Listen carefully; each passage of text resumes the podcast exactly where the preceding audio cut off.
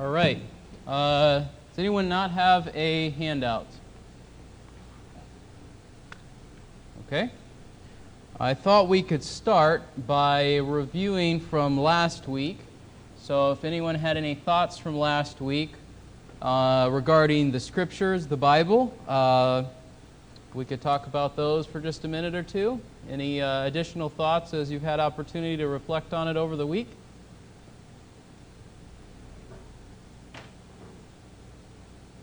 Okay, that's no problem at all. We'll, uh, we'll keep coming back periodically, so there'll be opportunity. If you happen to think of something in a week or two related to one of the previous topics, then we can certainly come back to that. So, uh, this week, uh, we come to the section that is uh, in the statement of faith titled The True God. And again, we have our four questions. And this week, and probably for the next couple of weeks, I will add a fifth question, and that's this What order or title makes the most sense for these sections? Uh, the reason that I say that, just to give a little bit of a, of a background on it, is when you look at the doctrine of God, technically you have the doctrine of God generally, and then you have the doctrine of God the Father, God the Son, God the Holy Spirit. And so, depending on the thing that you're looking at, they organize those topics in different ways. And so the question is is the way that it's organized in the statement of faith clear, easy to follow, understandable about the distinctions in those categories, I suppose we could say. So, first of all, the true God. And this first part uh, talks about God, the concept of God generally. We believe that there is one living and true God, an infinite, intelligent spirit whose name is Jehovah, the maker and supreme ruler of heaven and earth. So, uh, why are these different things important? Let's take, first of all, um, why is it important that there is only one true God?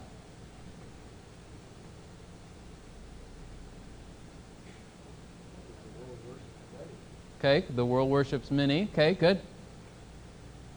Any other reasons?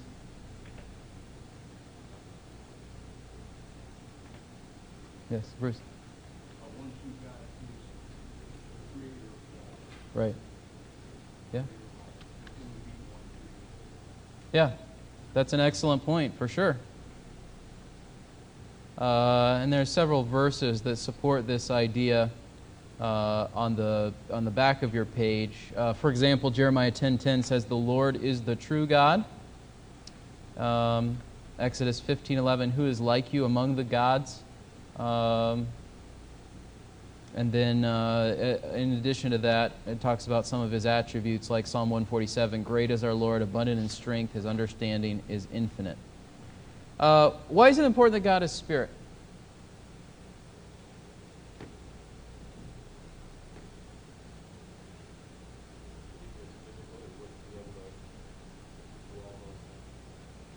Okay. What about what about Jesus? He was spirit. Okay. No, I'm, I'm just helping us think through it. I'm not trying to give you a hard time. Uh, so he's spirit. Well, John 4, uh, it's important that God is a spirit because that impacts our worship. Uh, we're not looking at God face to face, at least at the present time. Uh, we have to worship him according to, to who and what he is and the ways that he has said that he should be worshiped. Um, I think probably the most significant aspect of God being spirit is that this impacts our understanding of God in that our present society emphasizes the material world. We're very caught up in the things that we can see right in front of us. And so, uh, some have observed, rightly or wrongly, but I think rightly, that you have sort of these, these two extremes you have the extreme that says that every single event is attributed to a spiritual force, and you have the other extreme that says that every single event has purely rational, uh, not even rational, purely uh, physical material causes. The danger of the one extreme is, of course, something like animism uh, in, in certain countries. That is the religion in which uh, people would perceive and they say, well, this rock has the spirit of the rock living in it, and those sorts of ideas. And if, I, if this particular bad thing comes in my life, I've offended some sort of spirit. we tend to be on the other end of the spectrum. We say, well, there is no, there is no non physical world, so why did I get sick? I didn't get a flu shot, this person sneezed on me, I didn't wash my hands, those sorts of things. And so we would completely exclude the possibility that I'm sick for a spiritual reason. Now, again, we can't, uh, we have to be careful about identifying with too much confidence this person is sick because they disobeyed God last week, and so God gave them, you know, the flu this week. I, I think we have to be careful about those sorts of parallels. But one of the questions we should ask is Is there any connection between my present circumstance and the fact that God is a spirit working in the world, working in my life? And I think that that's something that tends to be excluded in our thinking. Um, uh, whose name is Jehovah? Why is this significant?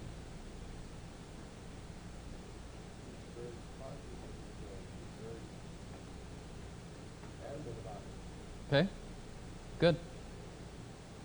Technically, in the Old Testament, God's name is represented by the Hebrew equivalents of YHWH, and then uh, the practice of the Jews was to insert vowels uh, for another of the names of God in the interest of not taking God's name in vain.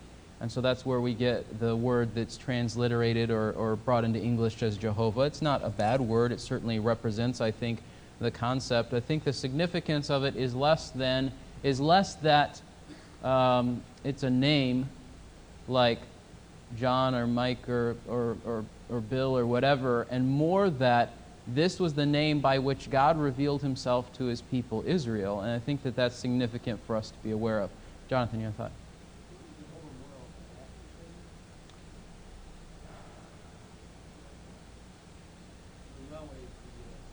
Right.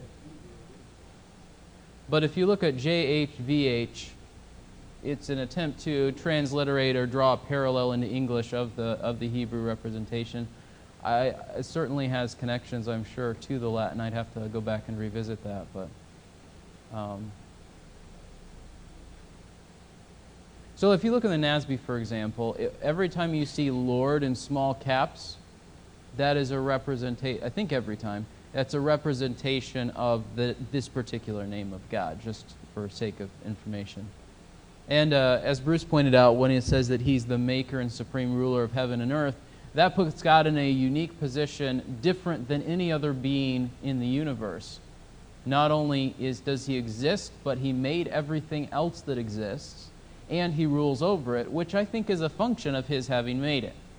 Um, we have the concept of ownership. You know, this is my car, so if I want to get it dirty and, and put a dent in it or whatever, it's my car. I can do whatever I want with it. To a greater extent, if something belongs to me because I made it, it's, it's mine even to a larger degree. Um, any other thoughts on this first phrase before we move on to the next one?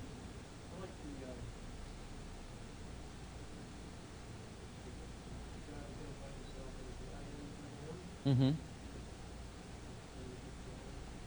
Sure.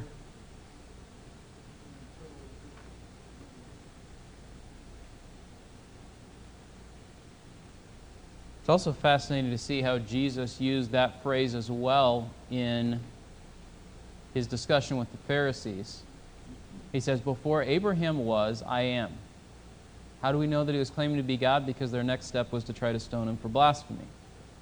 And so uh, Jesus took to himself uh, the reality that, that he is God. Uh, the second phrase, that he's inexpressibly. Yes, yeah, go ahead.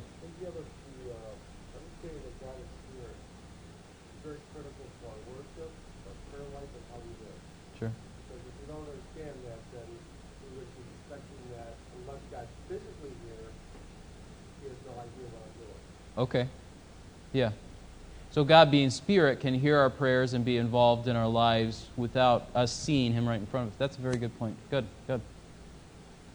Uh, the second phrase, he's inexpressibly glorious in holiness. I don't think we would dispute that God is holy.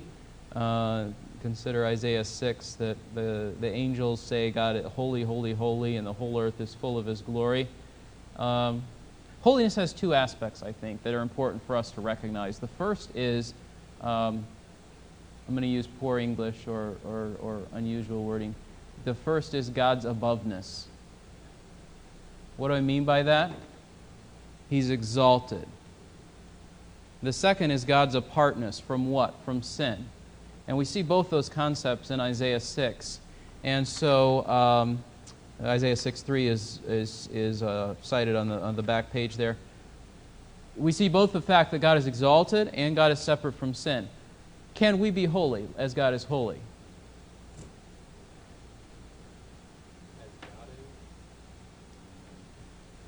In those two ways, can we be like God in holiness? Which one can we be like God?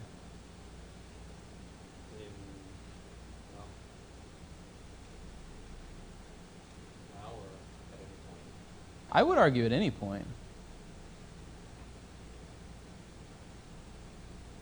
So I guess not necessarily the Okay? Yeah. Because we're never going to be exalted as the ruler of the universe, right? But we can be separate from sin. And I, I think that this is an important concept and um, something that I think it might be worth considering if we want to strengthen in this section. Not that it is saying anything that is untrue, but, but merely that we could perhaps develop it a little bit more. And uh, in connection with this would be the idea that um, God has a number of, uh, of attributes. Um, for example, um, and this isn't on your page, this was in connection with some other study I was doing of this. Uh, when we think of God in terms of his attributes, they're not just a list of facts about God, there are things that are true of him, and there are things that are true of him collectively all at the same time. And, and we get into trouble when we look at them one at a time. We say, well, God is love. Well, that means God does never does anything that we don't perceive as love. Well, but God is at the same time He is loving, also holy, just, powerful, all of these other sorts of things. Yes. I love how Tozer puts it. All of God does all that God does. Okay. Yes. That is a yeah. That all. Say that one more time. All of God does all that God does. All of God does all that God does. Yes. Yes. The question with attributes, though, connected with that is which ones are. Uh, sometimes people will break down the attributes of God and they'll say, here are the attributes of God that are. Sometimes they'll use the word communicable or incommunicable, or God's greatness and God's goodness. And they'll say, well, God's greatness are things that we can do. God's goodness, or sorry, God's greatness are things that only God does or is. God's goodness are things that we can be and do as well. It gets difficult though, because even take one like love. Where do you put that? Well, we, we, we tend to put it in goodness. But we can't love as God loved in terms of scope, in terms of consistency, in terms of all of these sorts of things. And so I think that there are certainly attributes of God that we will never possess, but that we can possess in part. For example, we would put omniscience in the list of attributes that only God can have. But what is omniscience? Omniscience is the greatest form of knowledge. Can we possess knowledge? Yes. So, so that's why it becomes difficult to break these two things down, to break all of these character qualities of God down neatly into, into two distinct lists. Yes? I think it's helpful, and I don't know if this is where you're going. I think it's helpful maybe to express that His holiness, in a sense, governs all the rest of His attributes. In- In the fact that, again, they're not parts, but His love is holy love. His, His uh, wisdom is holy wisdom. His, uh, every, any attributes is it's holy.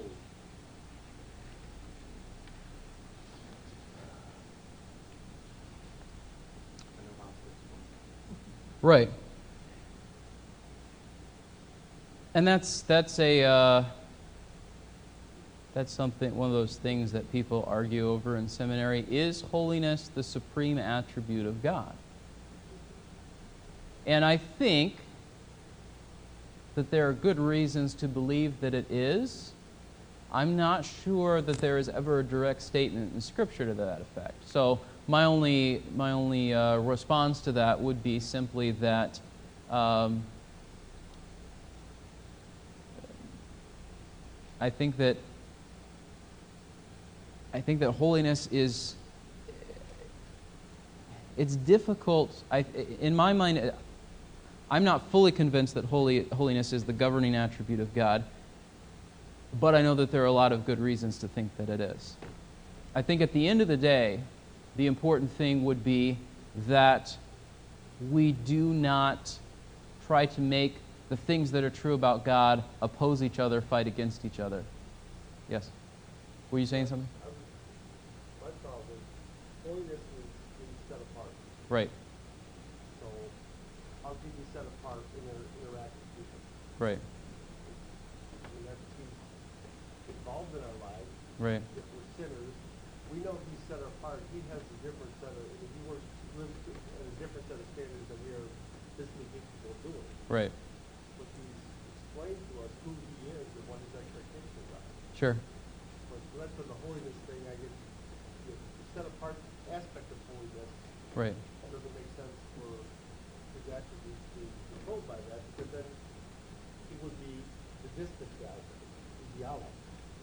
It's an interesting, interesting uh, But again, like point to you said, consider. Holiness has, has two aspects. Right. Not just set apart from physical things, but transcendent, on high, exalted. Right. So I think from that standpoint, and we could uh, input infinite perfect in Right. that same Right. description. Yeah, I think I think I think that there's a certain extent to which you can uh, there's a certain extent to which you can take one of these things that are unique to God, his perfection, his eternal nature, the fact that he doesn't change, and we can say this is the thing that is most important about God. And I don't think it's bad for us to at least ask that question. Is this the thing that's most important about God? But I do think that um, I do think that we have to be careful to, to not say that that is the only thing that we should emphasize about God. But I think probably the strongest argument, or one of the strongest arguments for holiness being the main thing about God, would be consistent phrases in Scripture that say things like, Be holy because I am holy, things like that. Leviticus 19, you see it again in 1 Peter and in other places. Uh, do you have further thought? Okay. Um, so, uh, I think that we would do well to add an expanded phrase in this section regarding the attributes of God. The nature of the wording of that phrase is something that I'm still thinking about. I just wanted to raise the issue for us to, to discuss. Um,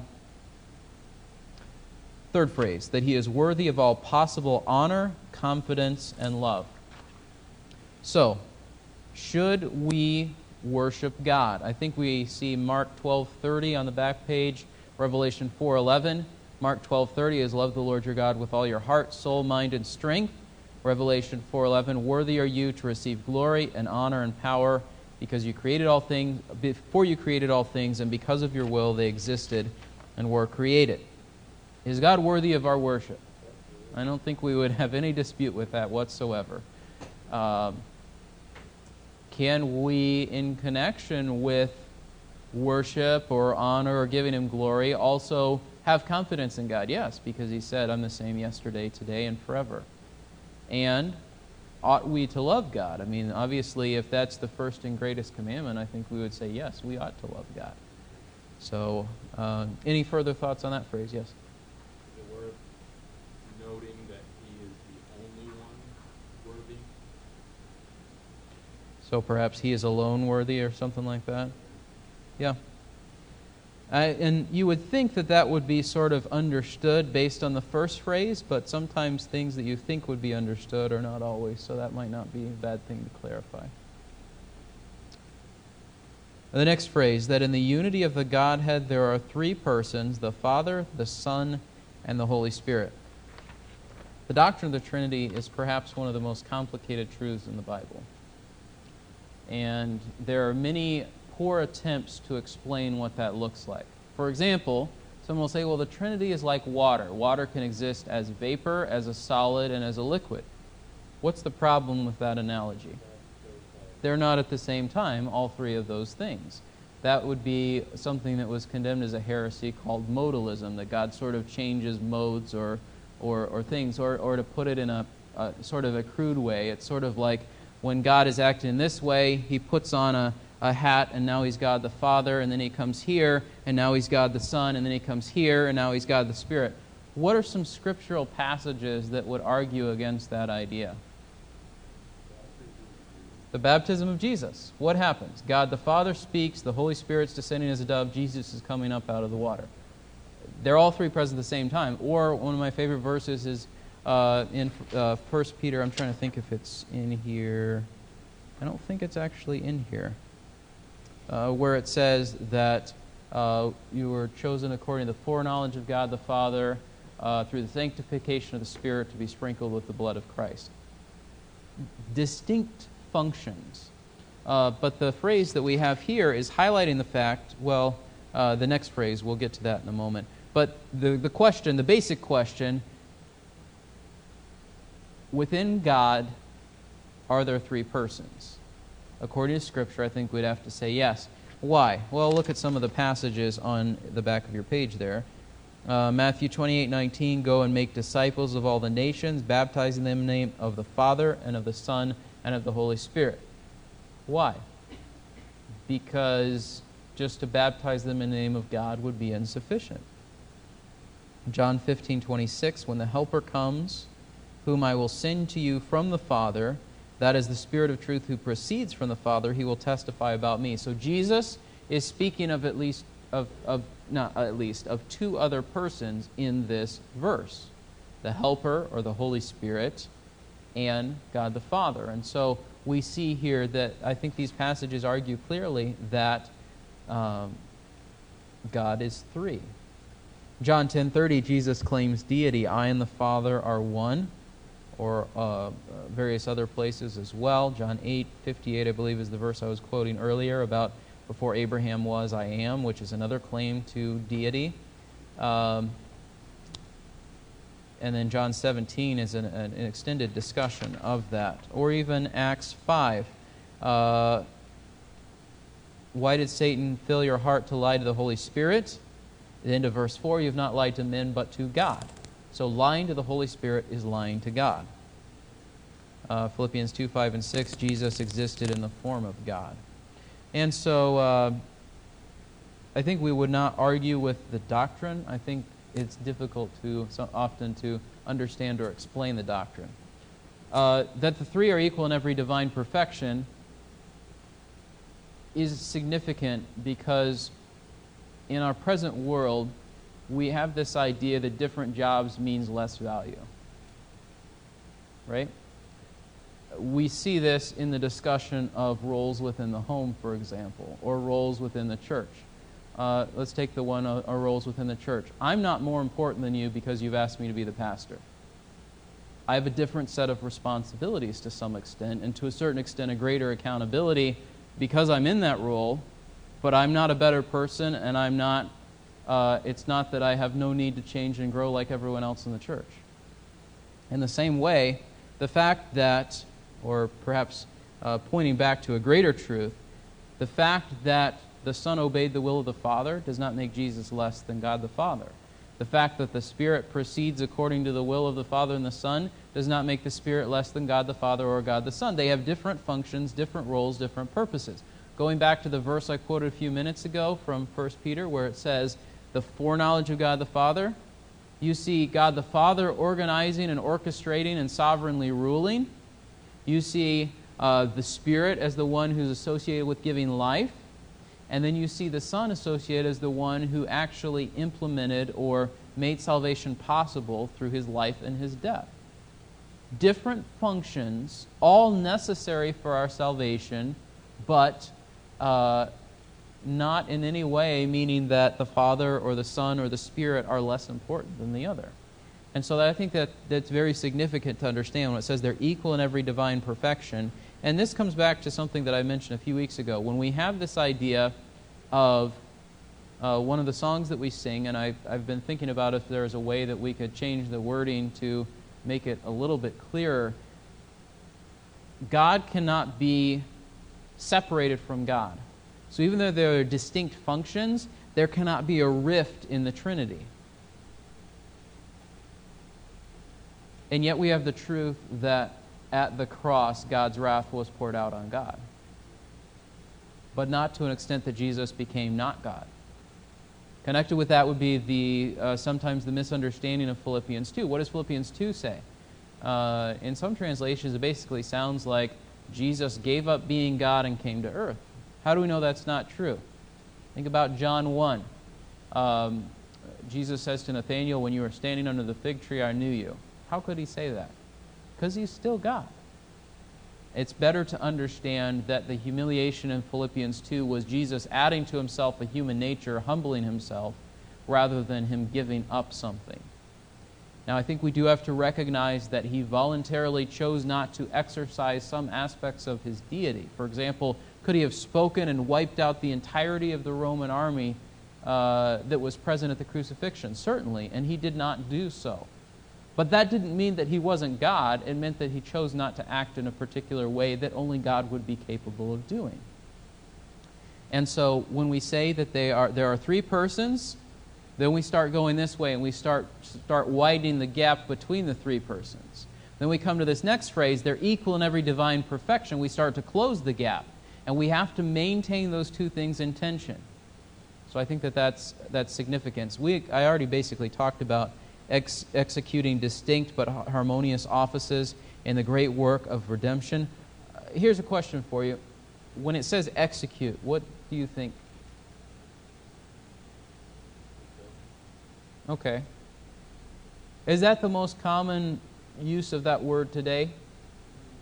No. I mean, in the context of like a will or something like that, you execute a will, but if you've ever written a will, you generally hear them say that and you're like, I don't really know what that means, you know.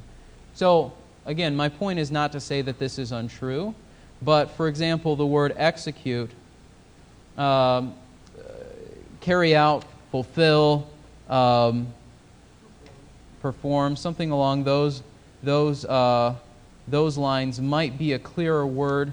Um,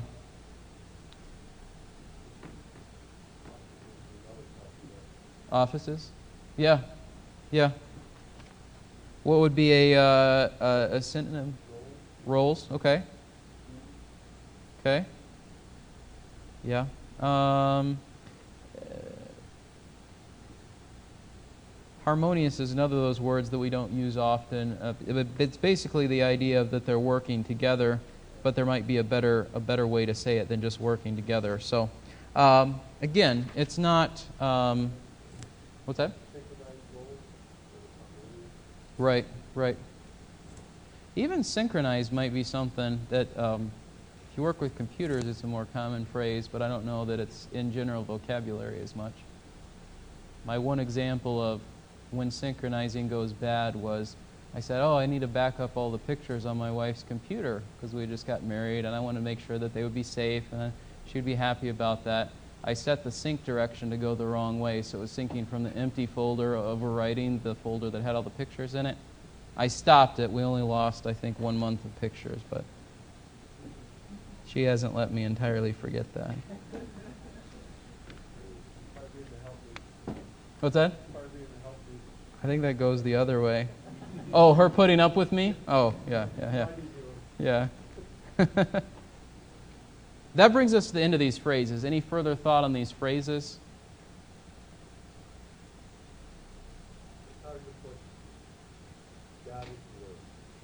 Sure. Right. Right. We could we could write books and books and books and still not cover the subject of God exhaustively. Well, right. I think we need to include include the word ineffable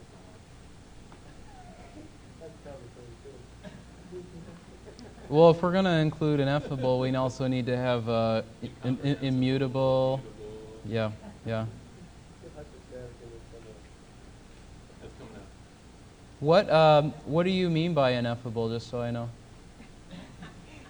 There's, you can't describe it. You Okay. So, uh, so you don't know what you mean by no. I'm just kidding. but I mean, it's significant. God is God is mysterious. God is Uh, this is actually one of the one of the um, one of the big debates in like the 1950s, 1960s. Can we know God? And some people said no, for that very reason. And I think what happened was they took the idea that God is exalted, and they made it that God is so exalted that there's no connection back to humanity. And so we read the words of Scripture, and we hope that they give us sort of a sense of what God is like, but we can't really know Him, can't really have a relationship with God like we would say that we ought to, because God's not really knowable. I mean, even a word like incomprehensible. When you hear that word, you think, well, I can't understand it. But in reality, the way that that word used to be used was you can't grasp the whole of it. And so that's another of those things where, I mean, there's, there's important truths to include. Look on the back page, if you would. You've got all the, all the different uh, verses there. Um, we'll come back to the third page in a moment. Um, this was something where I tried to summarize a two page thing that I wrote out for seminary into a single paragraph, and I think it could certainly be expanded. Um, God the Father has decreed an all encompassing plan for the universe which He is constantly unfolding. This plan began with creation, includes redemption, and will culminate in eternity with His people. The primary work of God the Father is demonstrated in His sovereignty over all things by providence and in miracles. I read that to you not to say that it's a perfect statement or that it couldn't be expanded upon, but just to illustrate a couple of things. For example, I think it would be helpful in our discussion of God potentially to split or at least clarify, have two separate paragraphs under the idea of the true God. One dealing with the concept of God generally, and one dealing with God the Father. Uh, because I think because those two things tend to get lumped together, we tend not to adequately express what we believe about God the Father. I think it's also helpful, and again, we could talk about the best way to do this, to think about what is the primary work of God in the, in the world. And of course, we could have some discussion on whether this describes it adequately, but um, I think that there is certainly, I think there's certainly good biblical evidence that it's at least this, if not more than this. Uh, so, in connection with that, if you look at the next one, you have God the Son and God the Spirit. Why did I put those two in that order? Because that tends to be the order in which God revealed himself to mankind. We have, of course, the concept of the Holy Spirit in the Old Testament. The Spirit of God moved upon the face of the deep, so forth. But the concept of the Holy Spirit doesn't seem to be as fully developed until you come to the New Testament. Jesus says, I'll send the Helper. Here's what he'll be like and we have a variety of truths revealed in the New Testament about the Spirit. And so, not to say that he's not in the Old Testament, but it seems that God the Father was revealed first and most clearly in the Old Testament. God the Son is, is progressively revealed as we come to the New Testament. God the Spirit is revealed more clearly even in the New Testament. And people, I think, I'm trying to recall the verse. I think we have it here when it says uh, people would base this idea on John 15, 26, when the Helper comes, whom I will send to you from the Father, the Spirit of truth who proceeds from the Father, he will testify about me. And so, in connection with that, trying to clarify the relationship between the persons of the Trinity, that Christ is the only begotten Son of God the Father, that the Spirit proceeds from the Father and the Son. Again, an organization of function and role more than a, a an, an, idea of, of value. But I think that's why most statements of faith would tend to have God the Father, God the Son, and God the Spirit. And I meant to print out the order that we have it in the statement of faith, but I believe it. I believe the sections are the true God, the Holy Spirit, and then probably four or five sections down, we have one on the virgin birth. That's an important doctrine. I think it's very important for us to believe it and to understand it. But it is a subset of Jesus being the Son of God. And so we'll, I think what we'll do next week is look more at that and look at them perhaps out of order, but to see if that makes sense to group God the Father, God the Son, God the Spirit as topics, uh, one after the other. Do you have it there? So it's the scriptures, the true God, the Holy Spirit, the creation, the fall of man, the virgin birth, way of salvation, justification, new birth. Yeah. Uh, Jesus, uh, God the Son, doesn't show up.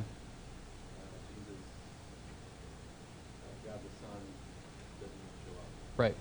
But I think that they're included, when they originally wrote it, they included the virgin birth, but I think that one certainly needs to be expanded. So I raised that not to sort of uh, have all of them sort of filter into each other, but just to say that as if you turn to the bottom of page three there, the two questions are do we put Jesus or the Holy Spirit as the next one in the order? Because in the statement of faith as it presently stands, it's the Holy Spirit. And should we see if there is anything lacking in our description of God the Father? Um, connected with that, we have these ideas of uh, providence and miracles. And why, do I, why did I put that in the, the statement at the top of page 4? And why is that a helpful thing to consider?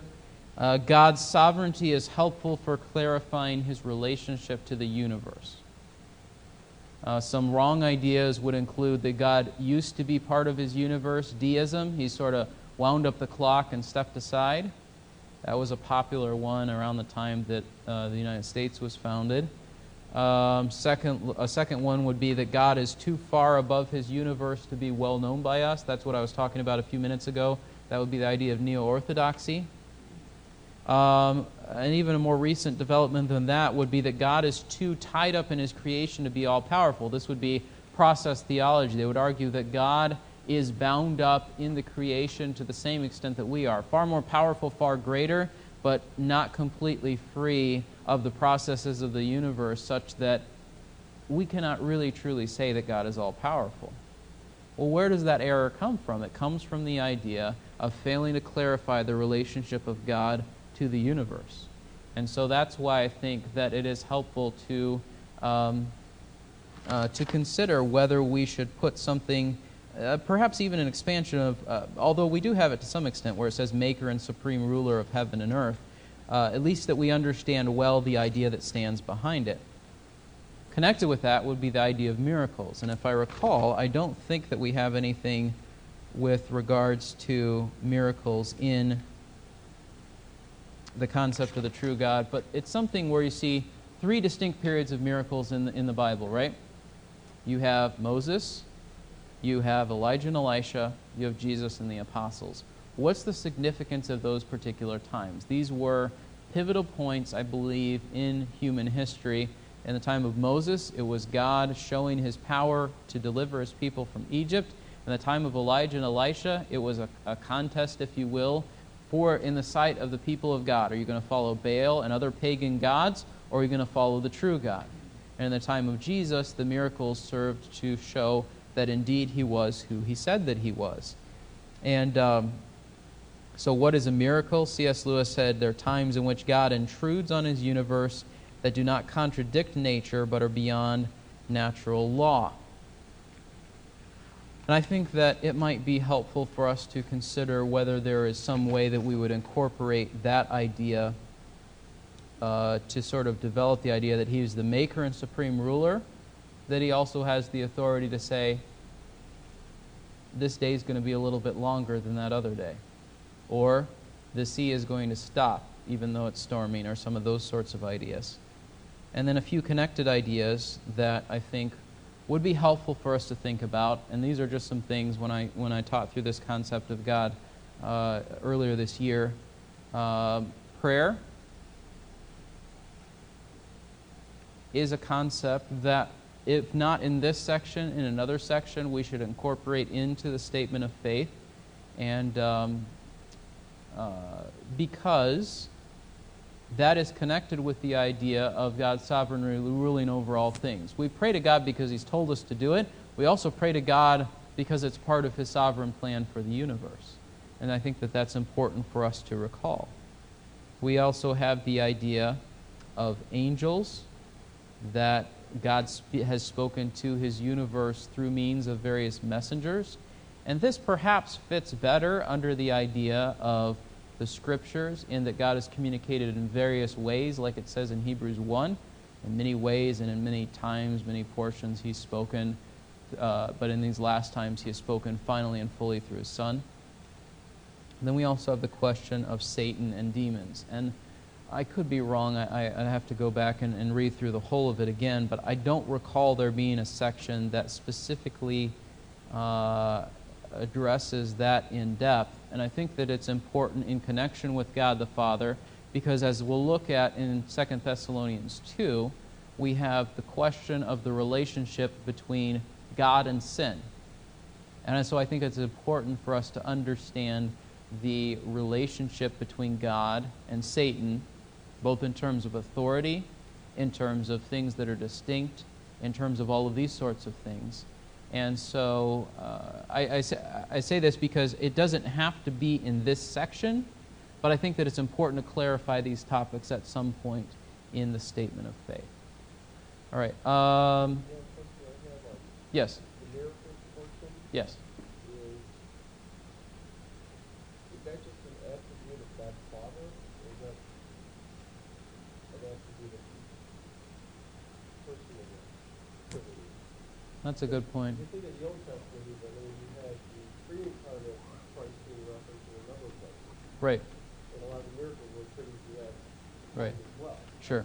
So, I mean, I think it's an important distinction Right. that God as the Trinity, or even aspect of it, Yeah. have miraculous, you know, have shown themselves. That's a good point, yeah. So that would probably come down to a question of whether we put it in the paragraph about God generally or about God the Father specifically. Sure, sure. Good. Uh, any other thoughts on all of these, all of these things? Yeah. number one, I think it's a great idea to put those out, Yeah, have questions about each person of the Trinity. yeah.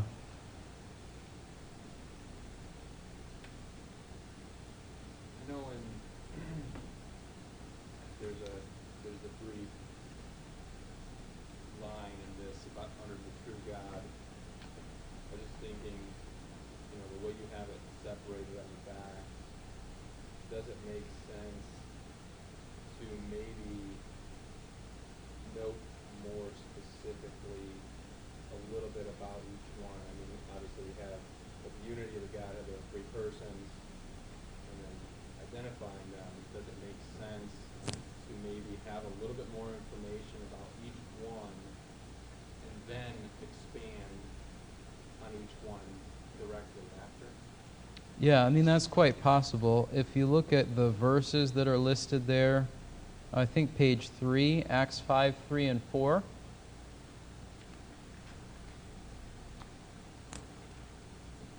That is under the section on the Holy Spirit as well. And so I think a connected idea that probably something I've been thinking on more since we started looking at these things last week, a connected idea would be do re- we repeat verses from section to section or have them distinctively in one section? Do we, um, do we put the verse immediately after the phrase that we see that that we see this verse is support for that particular phrase, just to clarify it a little bit. So there's a number of questions related to that that I think would be helpful to consider consider as far as organization. And a lot of it comes down to how you to how you break it down. Because if you have um, if we say God, and then we say Trinity, and we say, well, let's clarify the Trinity, and let's say, well, the Holy Spirit is God that's good, and I'm not saying we shouldn't say it in the general statement about God, but the tension is going to be do we go into everything about the Holy Spirit being God in that section, or do we hold it back for the other section? And, and that's one of those things like where do you draw the line between what's in this section and what's in the other section? And I think some of it depends on uh, when it comes to um, when it comes to science and people classifying different organis- organisms. I say, what does this have to do with it? There are people who lump things together, and there are people who split things into lots of little categories. And so there are some people that would be happy having a species of animal or plant or insect or whatever that is huge. And other people say, no, we need to divide it up into all of these subgroups. I think we face the same challenge when it comes to something like this. Which things go in which section, and where do we draw the line between the sections? And so uh, I think we definitely need to talk about that some more. Um, so I'm, I'll make a couple of notes here. Right. think the King has written a lot of that, and also, some Right, And that's what we, what we write in the single thing. right, But, and that's kind of fuzzy the way you wrote that. right. Yeah. All right, uh, anything else? All right, we'll wrap up uh, there for this morning, and uh, let's close with the word of prayer.